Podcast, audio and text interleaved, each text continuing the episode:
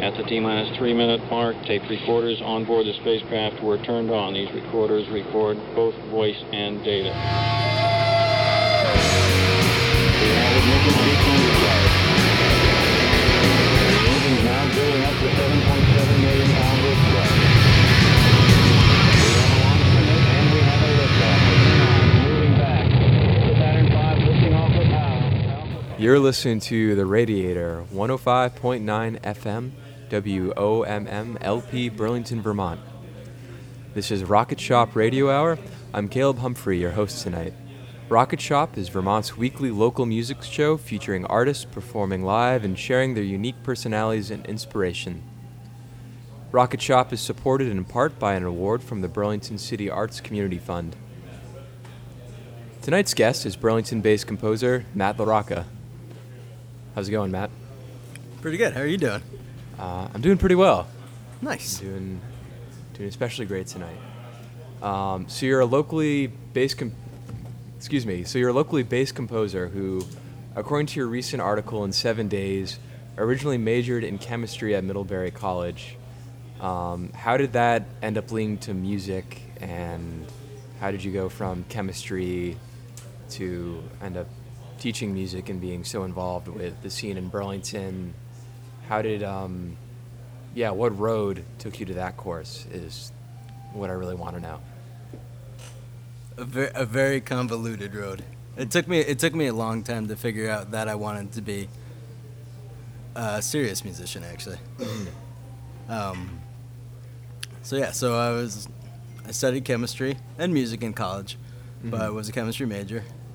And then after Middlebury, we moved out west to Montana, me and a bunch of buddies from college. Right. Have to ski more than anything else. And it's better out west, as everybody knows, so yep. Why not? And I worked as a chemist. I worked in a research lab, mm-hmm. creating bioinorganic nanoparticle cages. I have no idea what that means. I don't either anymore. It's been so long. And I didn't hate it, but I didn't love it. Yeah, it wasn't why you wanted to be getting up in the morning. No. And at best, I would have been a passable, mediocre chemist. Mm.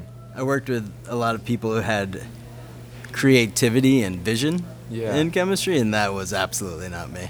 Mm-hmm. So I started trying to figure out what I really wanted to do, which was make music. Right. Did you know that all along, or did it just hit you one day like, oh, I should be a musician? Did it take you a while to figure out that was what really drove you? How did it come to you? I think I always knew, but it took a long time for me to convince myself. Yeah. It sort of always was percolating and moving around in the back of my brain, but mm-hmm. to take that actual step and say, okay, now I'm going to be a musician. Right. It is a big step, I think. It's not easy. It's a weird career. Right. For some people, especially, it's hard to tell their parents, "So I'm not going to be studying computer science anymore, Mom and Dad. I'm going to become a cello player instead." Right. What can go wrong? Right, yeah, exactly. And the answer is everything. Yeah, it's, I think especially now, for a lot of reasons, a lot of young people feel kind of intimidated by seriously pursuing not only music, but art of any kind, because there's this age-old fear of, oh, you're going to be a starving artist and you're going to end up poor, and right. This and that, which has been, I know I've known since the 50s, people have always been saying, oh, you're going to go nowhere with art. But it is a lingering concern, I think, for a lot of people who feel drawn to go down that road, but they still get cold feet about really jumping into the artistic pool. Right. And, and I think to a certain extent, more than any other career paths, it does hold water. It's hard to be a full-fledged artist and just subsist on your art alone, but you absolutely can, and There's an artist, Clark Derbies. He actually did the walls inside of Arts Riot. Oh, and cool. Does a lot of really fascinating street art all over town. Yeah, a lot of the murals in there are really sick. Yeah, so sick. You did all of them? The ones in the bar right now. Oh, okay. Not the ones in the performance space. Oh, okay. I know which ones you're talking about. Yeah. And both he and his wife are artists. Mm-hmm. And those are sort of the people that I look up to. Right. You know, it's people who can eat, sleep, and breathe it. Yeah, and he said, I heard him say once, he said something along the lines of, it's a chosen path. He's like, and you can always make it work. You just have to choose to make it work. Right. You have to really seek out what it is you want to do. Yeah. Did you grow up playing music then? Did you? I did. Okay. So you had some experience before... Right. Before college. Absolutely. I had a lot of experience growing up. Grew up in a very musical household. I was one of four siblings, and my brothers and sister and I all played.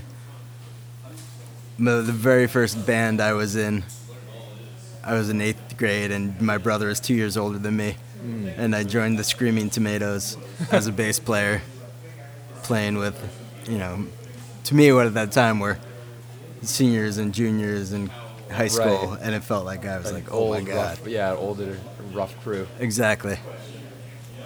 My parents were not very musical, incidentally, which is always funny that somehow it passed onto the four kids, but didn't really originate with them.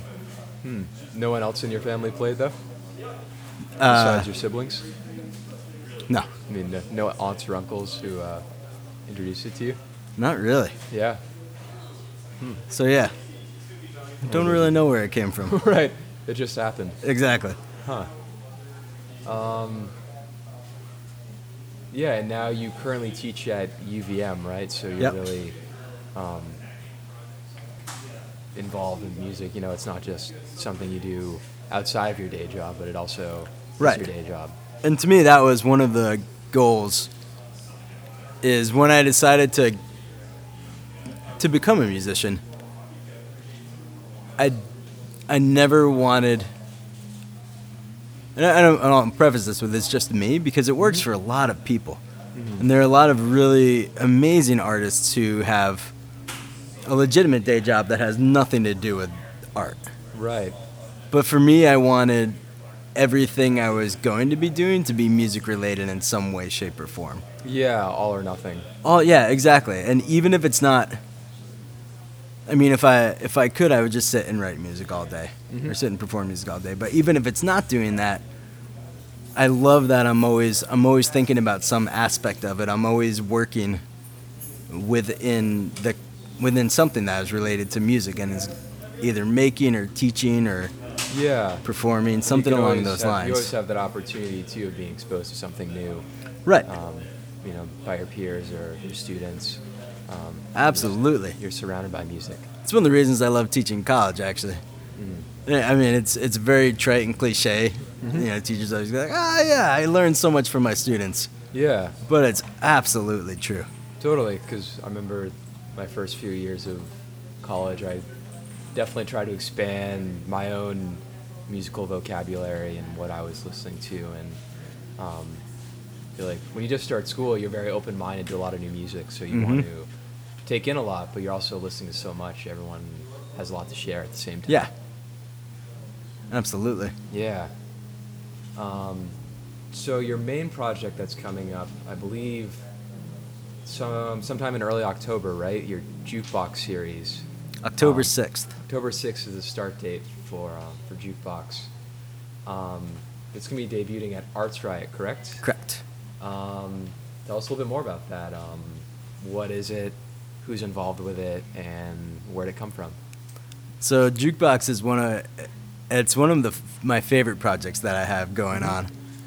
It's a partnership that we do with the Vermont Symphony and Arts Riot.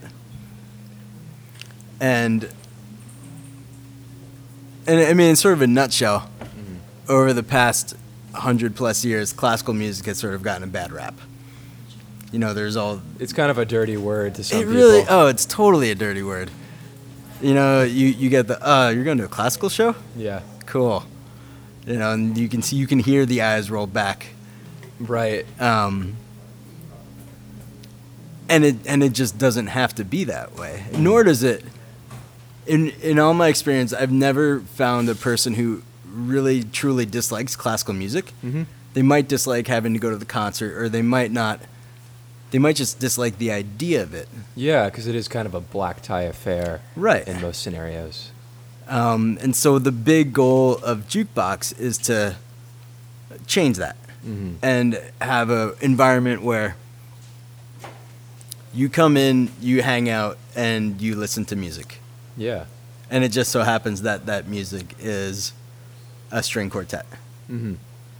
The executive director of the symphony, Ben Kidwalter, every once in a while he'll say something along the lines of, "Do you like music? Great.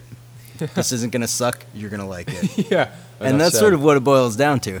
Right.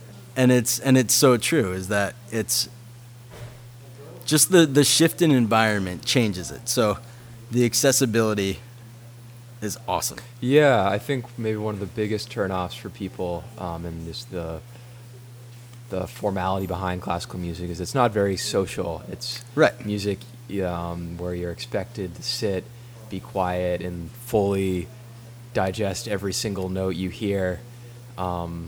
When, you know, if it's a Friday night, a lot of people want to go and grab a drink and hear something that's interesting, but also catch up with friends, meet new people, whatever it may be. But, you know, on the weekends, it's kind of just human nature, but people like to socialize. Right. And that's what Jukebox does. It allows for that to happen. Yeah. Was it hard to get the Vermont Symphony Orchestra to sign on to this? Or like when you said, want to do it at a bar, were they like, this was the whole entire scheme was cooked up between the Vermont Symphony and Arts Riot. Mm-hmm. So Ben, PJ, and myself, we were all talking, you know, how do we make this happen? Yeah. And it came out of an event that we did there just about a year ago now, where we had a 10-course plated meal, mm-hmm. that each course had a piece of music specifically picked to make that food taste different. I read that in the 7 Days article, and I thought that might have been a typo, that it was actually a 9 or 10-course meal, because I thought it's going to be the longest dinner people have ever sat through. Amazing. It was amazing. You know, it was probably an hour and a half long. And people left fat, drunk, happy, and saw some great music, ate some unbelievable food. Right. And it was so successful that we tried to figure out, how can we keep this going but increase its presence and increase people coming? Yeah, how do you build momentum? Yeah. Mm-hmm. And one of the coolest things about Jukebox, too, is that tickets start at $5. Mm-hmm. So that, to me, that's a huge game changer too. You don't have to pay $30 to go see a concert you may not like. Right, it's accessible to everyone. Yeah, the vast majority of people, which is awesome. Who's the first act on the bill? Who's going to be the first one taking the stage? So we've got a string quartet made up of all Vermont Symphony members. Mm-hmm. Kathy Andrews, Brooke Quiggins playing violin, yeah. Steph Taylor playing viola, and John Dunlop playing cello. Mm. And they'll play one string quartet, and then they'll each be doing a round of solos too. Okay. Which will be solo pieces, yeah. Right? Not improvised solos. Right, solo pieces. Yeah. And they're cool. There's a whole range. Brooke is a violinist, and one of the things I love about working with Brooke is she's the kind of person who can play any style. So she'll play Bach, and then she'll be like, "Oh yeah, now I'll go play fiddle music." Right, likes to work in between. Yeah, she plays with a band in New York where she sometimes dresses in a tiger mask. Cool. And you know, she's a rock star, and so she's playing a very almost fiddle-inspired piece, mm-hmm. which is. You know, it's virtuosic, and you look at what she's doing, and you're like, "Holy cow!" Yeah. You know, you don't even understand what's happening. Right, but you know that sort of thing. Yeah. The string quartet, though, what pieces are they going to be playing, or do you even know? So they'll be playing. It's probably one of the more famous quartets, but Dvorak, the American Quartet, mm-hmm. written just around the turn of the century and full of sort of folky music almost. Yeah. Really beautiful, really fun. Hmm. Not familiar with that one. You'd love it. You'd totally dig it. I'll take your word for it. Nice. Yeah, I'll definitely have to stop by for that one. So I was at Art Hop a few weeks ago, actually at Arts Riot for a different event. It was a different music festival. I'm forgetting the name of it now, but it was sponsored by Turn Music. It was... the North Country Electronic Music Festival. Exactly, right. That is the exact event I was at. And it was probably some of the weirdest music I'd ever seen in Burlington before. And I could tell by the expressions of everyone else in the audience that they were all feeling the same thing. I thought it was awesome, though. It was music you don't normally see around Burlington. I feel like you have to go to New York or someplace where it's very urban and weird, and it was like nothing else, but it was also kind of refreshing. But I also learned recently that you have ties to Turn Music, the group that sponsored this event, which is miles and miles away from performing with a string quartet. It was electronic music. There were synthesizers involved. There was some stuff that I'm sure some people won't even consider music. Yep. It was definitely an exploration into sound, but one that was very far away from the classical world. It was very machine-oriented. So this is another side of what you do. This is something very far away from playing with a symphony orchestra. How'd you get involved with Turn Music? What else do you do with them? What else is going on over there? So I first got involved with Turn Music my wife and my son and I, we have two kids now. We had one kid at that time. We moved to Vermont mm-hmm. maybe about 3 years ago, a little less, and no jobs. We were in Boston, and we needed to get out of Boston. We needed a change. Right, had to head up to the country. Yeah, and moving here and being a composer, you know, one of the first things we do when we move here is I wrote to pretty much every music group in town, every classical group, every new music group, not even town, in the state, being like, hey, I'm Matt, I'm new in town, I'm a good guy, you want to play some of my music, what do you think? And Ann Decker, who runs Turn Music, was, mm-hmm. you know, one of the only ones to respond positively. And she's like, yeah, sure, let's, you know, she wrote me back a couple weeks later, she said, let's play this piece. Send me the music, let me check it out. And it was my first piece of music performed in Vermont.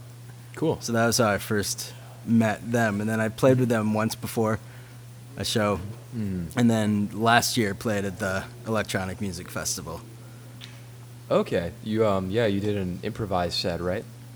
That was a different show. Last year I did a piece for electric guitar. I know, it's the life of the musician, especially in Vermont. I did a piece for electric guitar and video. It was all this chopped up audio mm-hmm. from prisoners. There was a movie back in the 70s called Scared Straight where they went in and they interviewed a bunch of prisoners, and basically it was so scary. The idea is you show it to teenagers, and the teenagers don't want to ever end up in jail. Right, scare tactics. Yeah, exactly. And so it's all these intense, guttural swears and it's very in your face, almost violent, and it's sort of this battle between all the what the prisoners are saying and the electric guitar. It's really cool. Yeah, really, really metal. Cool. I don't know if that was the intention. Absolutely metal. Yeah.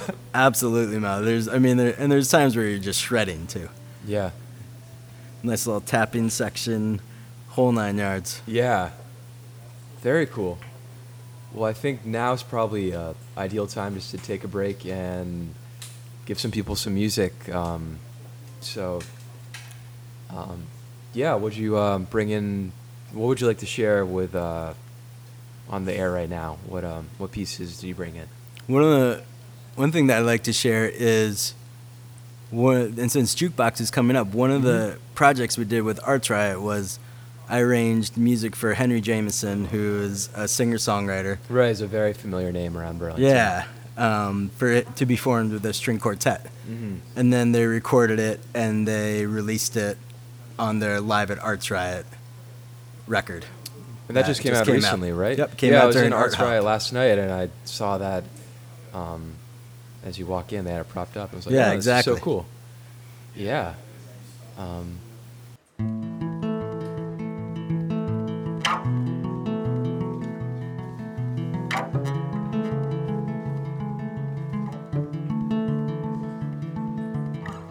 She wore a black jacket and a winter sun beat down.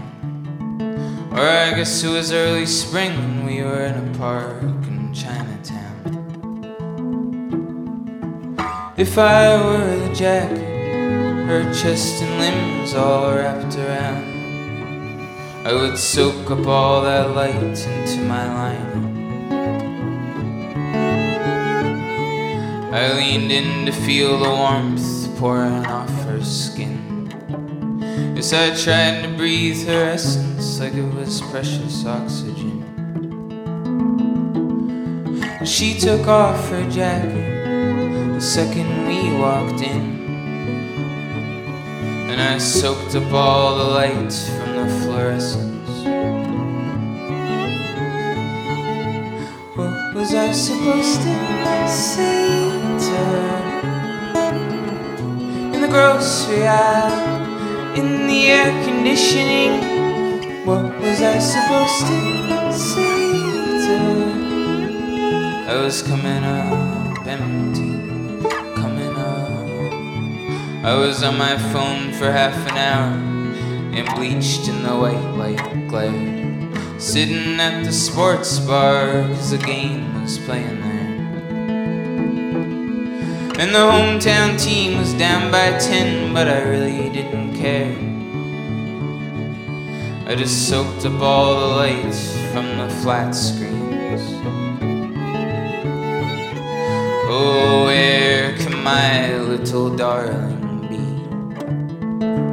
Most of the money I spent it in her company. Now I'm looking for some earnestness, and my mind won't let me be till I soak up all that light into my lining. What was I supposed to say to her? In the grocery aisle, in the air conditioning, what was I supposed to say to her? I was coming up empty, coming up. All day I did not know if we'd break up or I'd propose. We walked out into the April gloaming. Come to me now, oh muse, tell me something I can't confuse. Sing me something I'll never lose and know. What was I supposed to say to her? In the grocery aisle, in the air conditioning, what was I supposed to say to her? I was coming up empty. What was I supposed to say to her? Grocery aisle, in the air conditioning, what was I supposed to say to her? I was coming up empty, coming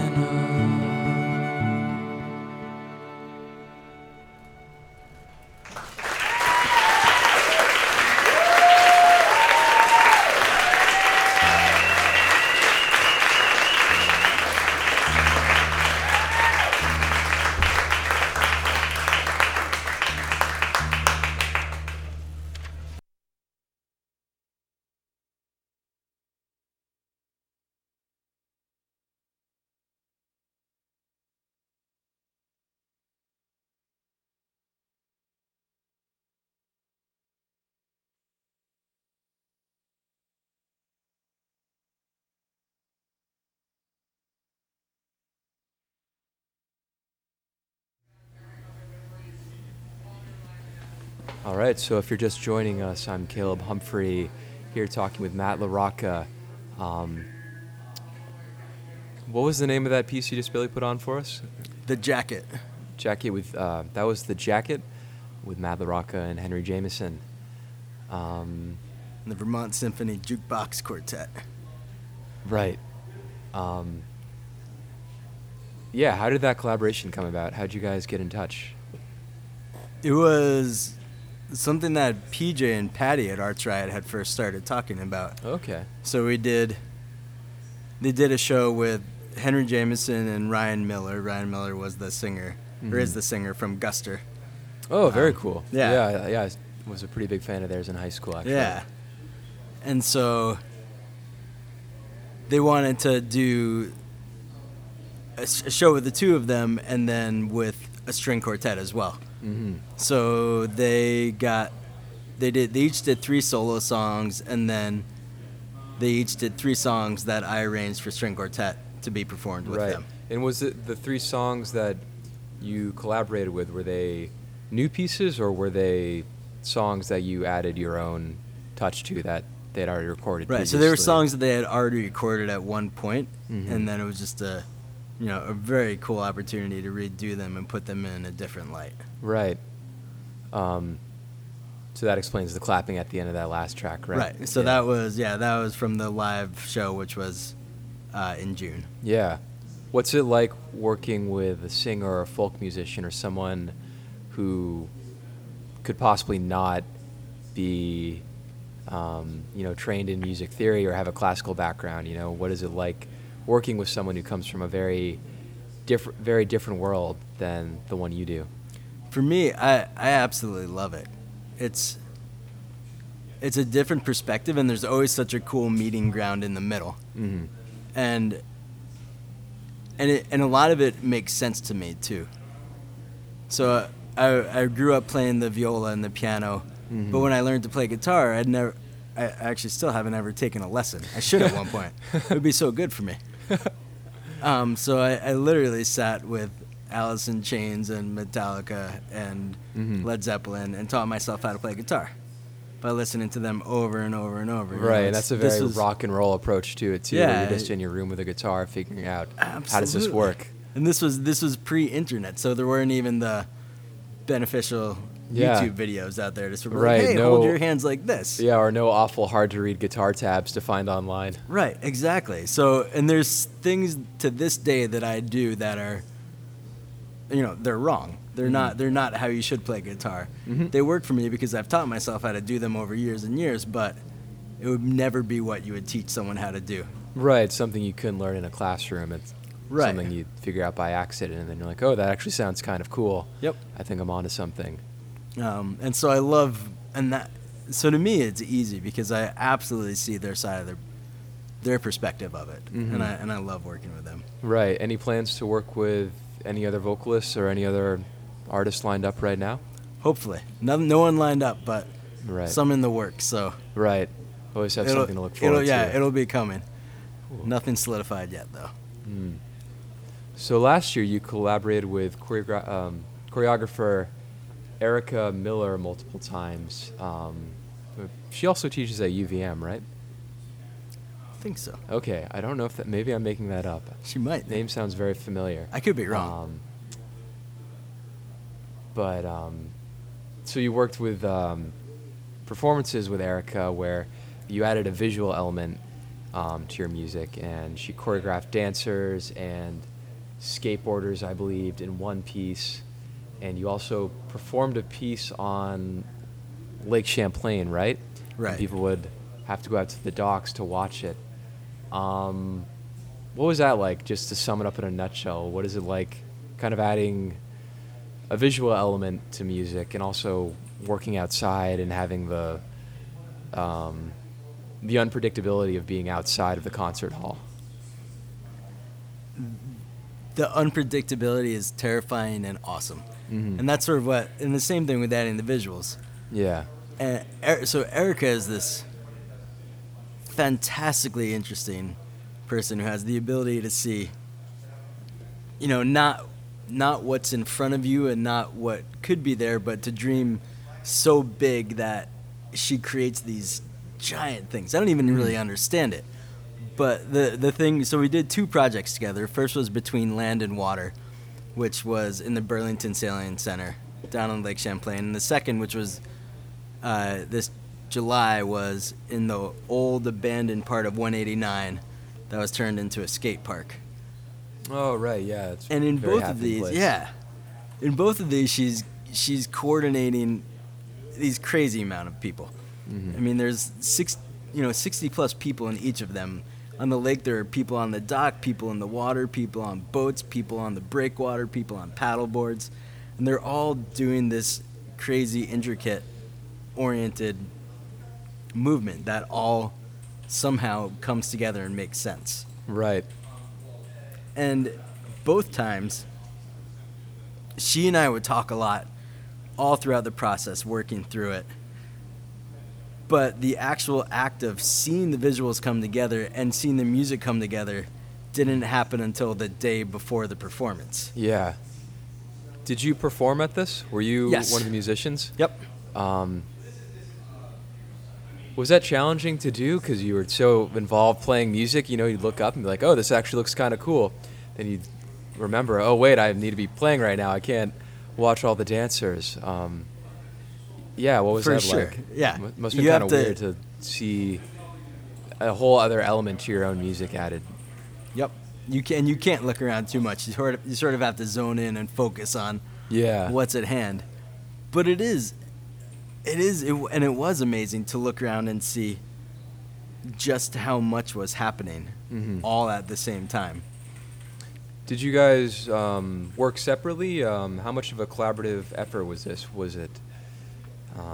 Would you write a little bit of music and show it to her, and then she'd show some dance routines, and then you'd go back and work a little bit more? Was it like that, or did you guys already have separate ideas that you found a way to fit together? So it's actually probably one of the more interesting collaborative processes I've ever had is working with her, in that we, right from the get-go, we're looking at the site, we're talking about it together, we're sort of in some ways too, like structuring the performance. What is it going to be like? And I'm looking at the site, I'm thinking, what's going to fill this area that makes sense? Mm-hmm. And listening to her tell me about the dancers and the movement and what's that is going to happen. But then I go off on my own and I write the music, and they're all sort of large scale improvisations because they take place over almost 40 minutes. And so I go back and I structure out these big improvisations. And then, you know, I'll tell her a little bit about them. I'll be like, hey, you know, this is what's going to be. This is where sort of how the arc is going to go. And she'll say, okay. So even the music of the performance was improvised then? Right, correct. Cool. Very spontaneous. Yeah. And that's some of the stuff that I love. You didn't even know what was going to happen. Not really, which is the best.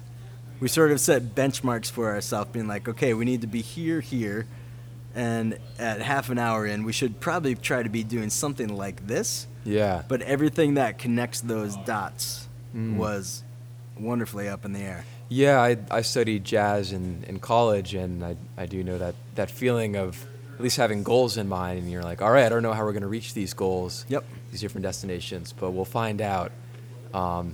Very exciting where you have certain places you need to be, but you know what goes on in between is always a mystery. Right. My next question is, why do you, how do I want to phrase this? Why don't you just do one thing instead? Wouldn't it just be easier to be a viola player and just play exclusively with a symphony and have that be your main shtick? You know, why do you choose to reinvent yourself in so many ways or do performances that are unconventional? When honestly, most people find it a lot easier and less of a creative hassle to, you know, just stick in one field. Why wear so many hats? That's a great question. You got me reevaluating my life right now. Sorry about that. Oh, it's all right. Crushed. Right. It could have been way easier this whole time. You've been doing it wrong. I know. Where were you 5 years ago? Killing me. I think it's because I just like it all. Mm-hmm. I love playing in a symphony. I love directing a symphony. I love writing classical music that people sit in the concert hall for. Mm-hmm. But I also like doing weird stuff. Right. I also like playing in bars with rock bands. You know, I grew up doing that. I did that all through college, and I never want to lose that aspect of it. Mm-hmm. Yeah, especially, you know, with rock and roll, and from my experience playing in bars, there's something really immediate about having the crowd be only a few feet away from you and playing incredibly loud, and just being able to see people's reaction and feeding off the energy that they're putting out there. There's something incredibly satisfying about playing in an environment like that. And it feels good when you get the reaction you want. Right. You know, that's one of the big differences between classical music and other types of music. In classical music, we basically get to lock you in a concert hall, tell you to turn your phone off, tell you to not talk, sit in your seat. Maybe you can go to the bathroom, but probably not. Yeah. And just shut up and listen. Right. And you can't do that in almost any other form of music. So you have to, I mean, in some ways, you almost have to win the audience. You have to have them listen to you. Mm-hmm. You don't get the luxury of telling them to listen. Right, because if they go to a bar, they might not even be there to hear you play. They might just be there to hang out, where they go to a concert hall, you know, the players, the symphony, you know, they are the focus. They are the ones who get all the attention. Yep. Yeah, it is a little odd in that regard. Do you ever receive any criticism, or have you received criticism for being outside the box, or when you talk to other musicians, maybe other people in academia, and you say, oh, I do A, B, and C, I like rock and roll, I like classical music. Is that sometimes hard for other people to swallow? What's the reaction you normally get? It's usually no, actually. Mm-hmm. I think we're in a time where 30 years ago, people would have been more surprised. Yeah. But at this point, you know, most of the classical musicians I hang out with also put on Talking Heads when they're driving home from work. Right. I mean, who doesn't love the Talking Heads? What's that? Who doesn't love the Talking Heads? Literally nobody. Right. I mean, I think that's a fact. Yeah. It's science. It's funny because they were all art students, but they were probably like one of the most important rock and roll bands of the past 40 years. Absolutely. But no one really knew anything about music in a traditional sense. Just the creativity in them is astonishing. Yeah. Astonishing. And being a millennial, as they call me, it is interesting growing up with the internet, where there's no set of, I don't know, this idea of kind of music trends has been mellowed out in a certain way, where growing up with the internet, I was exposed to a lot of different music, without really having one bias towards it. You know, I can remember getting online when I was 15 and finding John Coltrane, and also listening to Talking Heads and Sonic Youth, and I know I'm not the only one with an experience similar to this, but growing up having the internet where music isn't really filtered in any way, you're able to find sounds, and when you're young, they are just sounds. So I think right now we live in this climate where everyone's a little bit more open-minded, at least with music, hopefully, where at the end of the day it is just sound, and this idea of it being classical or jazz or rock or whatever, avant-garde. It matters less. Yeah, it's kind of arbitrary. It's just a box to put it in. Definitely people seem more receptive just because it's easier to listen to a lot in a shorter period of time. It's such a wild way to think about growing up like that. Yeah. Like I'm on the cusp of the technology generation. Right. The digital natives, where but my first email address was in college. Mm-hmm. And it was still some weird Unix system that obviously was terrible. You know, so I really couldn't imagine growing up like that. It's so cool. Yeah. It's a little odd. I feel like, honestly, a lot of people my age are kind of nostalgic for the 70s, which we weren't even alive for, but this idea of going to a record store and, buying or finding something very, just buying something based on the album art and not knowing what it is, not having Pitchfork to tell you about everything that just came out. But it's interesting because from a lot of people my age, we seem to miss that sense of simplicity where you don't know and you are living in a state of ignorance where you can, the only way you can hear new music is either the radio or hang out at a record store and buying stuff that looks interesting or, you know, stuff your friends recommend. Yep. But I guess the grass is always greener on the other side, as they say. It is. I mean, even we pined for the 70s growing up. Yeah. But my first cassette tape was, I bought two at once, Color Me Bad, which was, it's a pretty great. It's like 80s synth pop, right? Yeah. Yeah. Oh, it's pretty great. But I bought it with Led Zeppelin 4. That's okay. Because, at least you balanced it out. And I didn't know anything about Led Zeppelin, but I knew they were cool. And the cover of 4, you know, has the wizard on it, so I was like, well, that's pretty cool. Yeah. You know, or not the Inside Jack. So I was like, all right, I can get down with this wizard. Right. It looks very mysterious because there's no prints on the album art either. Right. Maybe it's probably the cassette was labeled, but on the art itself, it's just a painting, and that's it. That's funny you say that because I had the very similar experience being 12 buying Dark Side of the Moon by Pink Floyd, which is my dad's music, but it was that feeling of, oh, I've seen that image before. This must be cool, right? Right. And then you listen to it and you're like, wow, this is really cool. Yeah, it's this is amazing music. A scorn for dumb, ignorant kids. Yeah. Just a fact of life, really. My next question, how do you have so much time to be musical? How do you do it all? Do you sleep? Do you drink a lot of coffee? What keeps you going? How do you not get bored but also have time to be involved in so many different projects? So much coffee, so little sleep. But I don't sleep because of the kids, not because of music. But no, it's. I've become very good at multitasking, and the more I do, the more I found that I used to procrastinate so much, and looking back on it, I was just like, wow, I was absolutely stupid for doing all that procrastinating,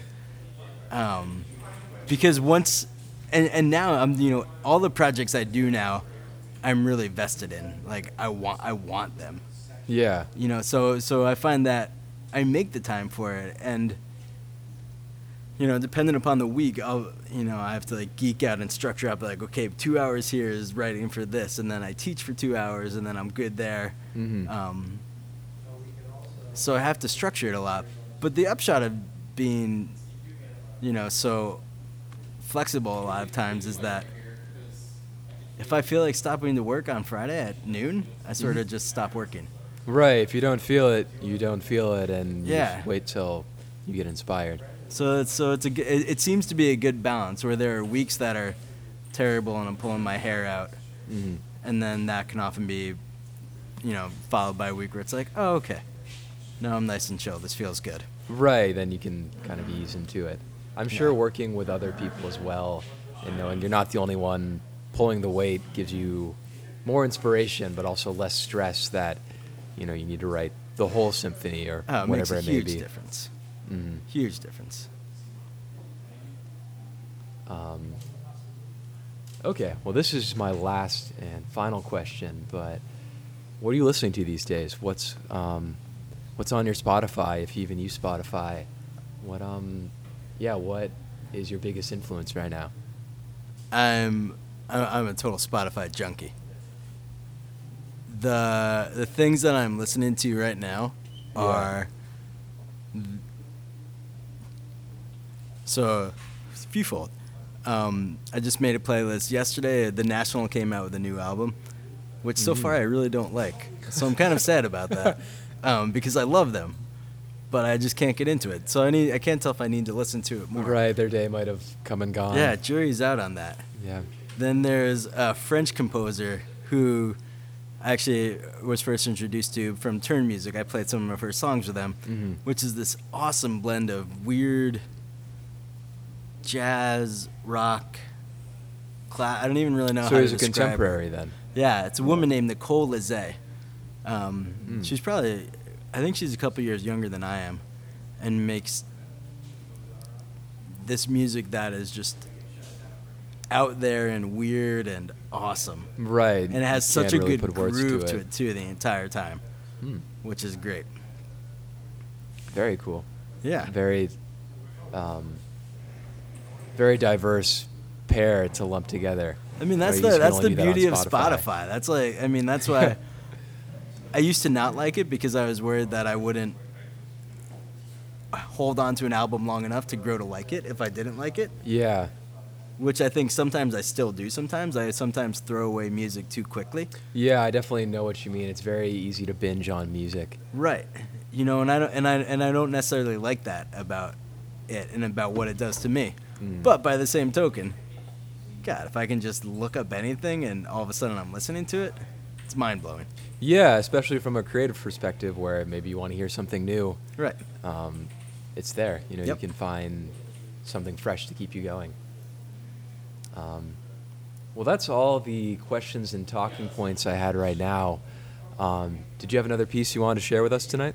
Yeah, I'll share the music from the first collaboration I did with Erica Steph Miller, which was Between Land and Water. Mm-hmm. And after that, we did an installation over in Shelburne Farms. And so very cool. I worked there over the summer. Nice. Fun fact. So we put up in the farm barn, in one of the old bridal stalls. Right outside. And it was really cool. And there were videos and photos from the event, and I sort of like recreated the improvisation at home, a little bit of what we did on the waterfront. Right. To mimic, go with the videos. So it's scored for a couple of guitars. Adam Wood plays the piano, and Shannon Hawley plays guitar as well. And then viola with a bunch of delay and processing added on it. Right. This is improv then, or your part is just improv? It's all structured improvisation. So right. I sort of did these improvisations and then pieced them together to make a 4 or 5 minute piece. That makes sense. Yeah, as in you cleaned up the music of the improv, or you took the recordings and... Took the recordings and like Miles Davis style and a little bit more like that, yeah. Yeah, very cool. Yeah, what's the name of this piece? Just out of curiosity. Between Land and Water. Between Land and Water. Cool. We'll have that coming up in just a second. I'm your host Caleb Humphrey. I'm here for the night. We've been talking to Matt LaRocca, and this is his music.